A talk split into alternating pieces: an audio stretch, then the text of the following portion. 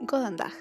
Soy la vikinga mexicana, una mujer emprendedora y administradora de un hogar, transmitiendo desde Islandia solo para ti. En este podcast llega a conocer más sobre este país exótico. Aquí vamos. Hola, ¿qué tal? Bienvenidos a un episodio más de la vikinga mexicana. Ya ha sido una semana desde el último episodio de este podcast. En esta ocasión les hablaré sobre el idioma islandés.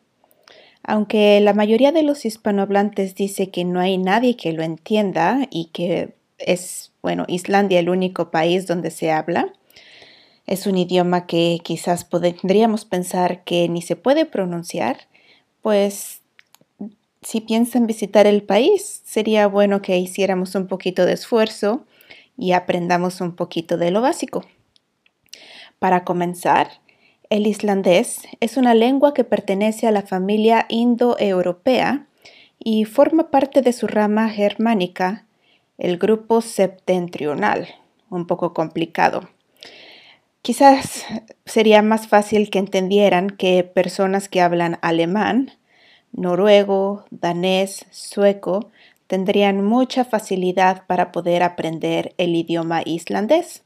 Inclusive también aquellas personas que viven en los Países Bajos, también conocido como Holanda. Y bueno, no está relacionado con las lenguas románticas como los, nosotros que hablamos el castellano. Em, bueno, el islandés es una lengua escandinava que se ha hablado en Islandia desde el año 874, que fue cuando llegaron los primeros colonizadores. La lengua que aquellos antiguos pobladores hablaban era el antiguo norse, que era la lengua que utilizaban los vikingos.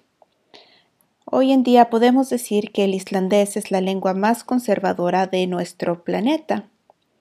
Les puedo decir de mi experiencia personal que mi esposo ha leído algunos textos antiguos y puede leerlos a la perfección, también sabiendo su significado. El islandés es un tipo de lengua que mantiene una única continuidad lingüística y sigue utilizando el antiguo sistema inflexional y el vocabulario prácticamente igual que hace más que 800 años. Si bien tiene una gramática muy flexiva en comparación con el latín, ah, especialmente en la declinación de los sustantivos y su división en masculino, femenino y neutro, causa muchos problemas para los extranjeros que quieren aprender por lo menos un poco de este idioma tan complejo. Por ejemplo, la luna en islandés, tungled, es neutral. El sol es una palabra femenina en el islandés. Para, para palabras nuevas de objetos más modernos, como por ejemplo el iPad, la televisión y similares, todas esas palabras son neutrales. El islandés es el único idioma escandinavo que carece de dialectos, pero sí hay acentos y hay palabras que se dicen muy similares pero diferentes depende de dónde vivan las personas. Para decir hot pueden decir pilsur o pulsur, que quizás la diferencia no se oye particularmente muy definida.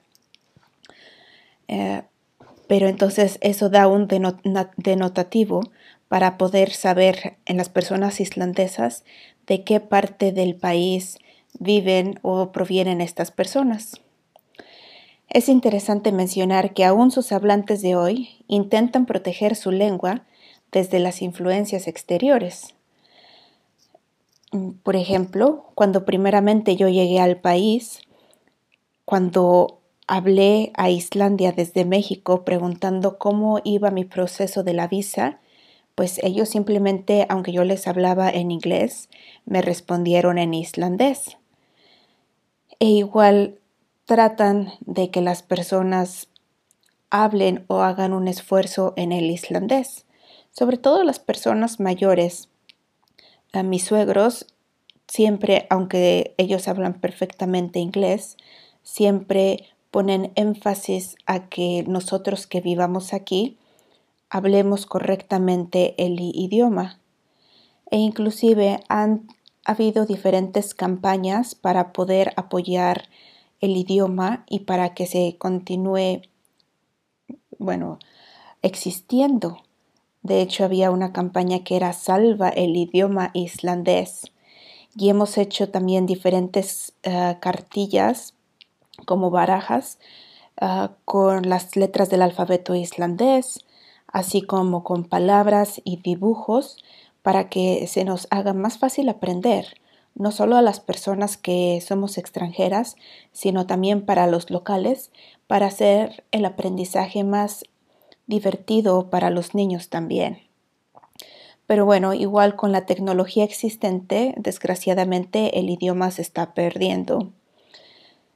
Ah, y personas menores a 50 años ya están mezclando las palabras anglosajonas con el islandés. Entonces en una oración quizás es 50% islandés, 50% inglés. Ahora la palabra islandesa para decir perdón es fyrirgefðu y ahora se puede escuchar a los jóvenes diciendo sorry, sorry. Inclusive lo puedo ver bueno, con em, los niños que también intentan ser un poco más cool y al saber otro idioma, bueno, se hacen más interesantes. Los islandeses utilizan las palabras que ya existen para adaptarse a las necesidades de las épocas de nuevos inventos. Por ejemplo, el radio se traduciría como utvarp, que se divide en como les había dicho inicialmente que los nombres tienen un significado, ut es afuera y varp es sonido. Entonces, afuera como del sonido. Televisión se llama Sion Varp. Sion es vista y Varp sonido como que sale de la vista o que lo puedes ver a través de la vista. Ah, si nos centramos en la historia de la lengua islandesa, podríamos ah, dividir su evolución en dos etapas. Desde los primeros colonos hasta el año 1500 podemos hablar de islandés antiguo y después del año 1500 ya viene el islandés moderno. Conozco a varias personas que ahora intentan aprender ese islandés antiguo y una de las formas en las que están haciendo que hablen formalmente y que se escuchen un poco más refinadas es leyendo poemas. Quizás eso también pasa para otras lenguas. La ortografía islandesa todavía mantiene el uso de las letras de la antigua lengua nórdica, la de los vikingos. Hay diferentes letras que escritas podrán verlas visualmente, que igual parecen complicadas y dice, podrían decir, bueno, Ah, ¿cómo se pronuncia esto raro?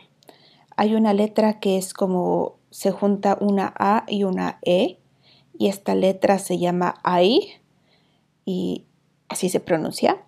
Hay otra que es muy parecida a la B, como de dedo, y realmente se pronuncia como una B. Hay otra un poco medio rara que parece como una P, pero en sí no es una P. Esa letra se llama thought y se pronuncia como TH. Em, y esto es lo que, ya que alguien está leyendo el islandés, eh, conlleva que la pronunciación de las palabras sea un poco diferente cuando las leamos en el islandés. Por ejemplo, mi nombre, Paulina, que se escribe P-A-U-L-I-N-A, en islandés se pronuncia Polina, porque el conjunto de la A y la U es O, como O. Si bien el islandés es la lengua oficial islandesa, cada vez más personas hablan inglés y varios de ellos castellano. Así que cuidado cuando vengan al país y quieran hablar una lengua secreta, habrá varias personas que podrán entender lo que están hablando. Intentar que una persona islandesa hable inglés contigo, dependiendo, bueno, de la persona, puede ser retador, ya que muchas personas, aunque realmente conozcan el idioma, les da vergüenza de no poder pronunciar el inglés correctamente o de no poderse darse a entender, lo cual es muy natural, pues también nos pasa a nosotros cuando hablamos, hablamos otro idioma que no es nuestra lengua materna. Y bueno, las personas conocen el castellano porque se enseña en la escuela y también durante la época de vacaciones es común que las personas islandesas vayan de paseo a alguna ciudad española, que está relativamente a corta distancia de Islandia, sobre todo la gente va mucho a las Islas Canarias y bueno, les encanta ir por las tierras calientes y estaba ah, económicamente accesible para los islandeses. Ahora con los tipos de cambio y con los conflictos sociopolíticos y de salud mundial, pues es un poco más difícil. Ah, sin embargo, bueno, si quieres hacer un esfuerzo para poderte comunicar en islandés cuando visites el país o si deseas migrar, las personas islandesas aprecian muchísimo el esfuerzo que hagamos cada uno de nosotros para aprender el idioma, pues ellos saben que es complicado y que es retador. La forma en que yo aprendí fue que estuve un año viviendo en Islandia y la verdad no tenía idea que me iba a quedar en el país. Era lo menos que me estaba pasando en la mente. Pero una vez que ya sabía que iba a regresar al país o que iba a vivir aquí, regresé a México para poder terminar mi carrera profesional. Compré unos libros en Islandia de inglés islandés, donde enseñan la gramática, se llama Learning Icelandic. Y durante un verano, que bueno, tres meses en México, leí esos libros que tienen un, también un CD que bueno, ahora las personas ya casi no usan los CDs. Eh, también se puede encontrar esta información en línea. Y tenía, me llevé conmigo a una amiga islandesa a México que fue de intercambio y durante el verano se quedó por unas semanas en mi casa, entonces me apoyé mucho de ella también para que me ayudara a la gramática y a entender un poco más el idioma islandés. También Ah, me llevé de Islandia un libro de cómicos del pato Donald, que esa es una manera muy divertida de aprender cualquier idioma. Y de hecho los islandeses lo utilizan para aprender el danés. Me llevé esos libros y estuve viendo programas de televisión en línea y practicando un poco y con muchas ganas de aprender el idioma. Ya que regresé a Islandia, me metí a trabajar como mesera, entonces estaba forzada a hablar en islandés y fue un aprendizaje muy padre porque repetía las mismas palabras, ¿no? ¿Quieres una hamburguesa? ¿Quieres un café? ¿O qué es lo que les voy a servir? Y el poder tener esta interacción con un número limitado de palabras me ayudó mucho también y poderlas relacionar obviamente con objetos. Después me metí a un curso presencial eh, de islandés.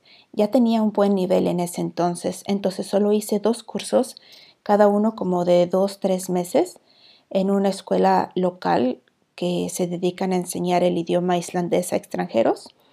Igual con era forzosamente todo en islandés. Entonces tenías que hacer el esfuerzo de darte a entender el islandés y preguntar. Eso me gustó mucho. Y también de tener ejercicios gramaticales escritos para poder entender la gramática, la cual ya les he dicho que es muy complicada. También renté de la biblioteca libros de Disney, ah, de historias que yo ya conocía, libros infantiles y también audiocuentos entonces para tener un poquito de todos lados. Ahora, bueno, ya yo vine a Islandia en el 2009 y las cosas ahora ya han cambiado tecnológicamente Y si tú de donde quiera que estés quieres aprender un poco de islandés, puedes hacerlo a través de aplicaciones, viendo programas de televisión, a través de libros en línea. Hay también páginas en línea gratuitas. No hay pretextos realmente para aprender el idioma. En la descripción de este episodio pondré un vínculo a una página de Facebook donde una persona menciona todos los recursos que hay disponibles para poder aprender islandés. Hay ciertos que son que hay que, pagar un poco, y, pero hay muchísimos de ellos que hay en línea, inclusive los diccionarios islandés-español y español-islandés. Ah, si bien hay diferentes recursos, bueno, será cosa que tú decidas cuál se te acomoda mejor. Ah, si bien quieres estudiar islandés en Islandia, también es posible. Hay cursos que se imparten como los que yo tomé para personas que ya están viviendo aquí. Eso quiere decir que tienes que tener un número de seguridad social, ser un residente islandés para poder ir a esos cursos. O bien, puedes aplicar en la universidad para una carrera de una o de tres años, que si bien ahora ya los procesos de admisión son pesados, es una gran oportunidad si es que eres amante de las lenguas, pues ponen realmente mucho énfasis en la gramática del idioma.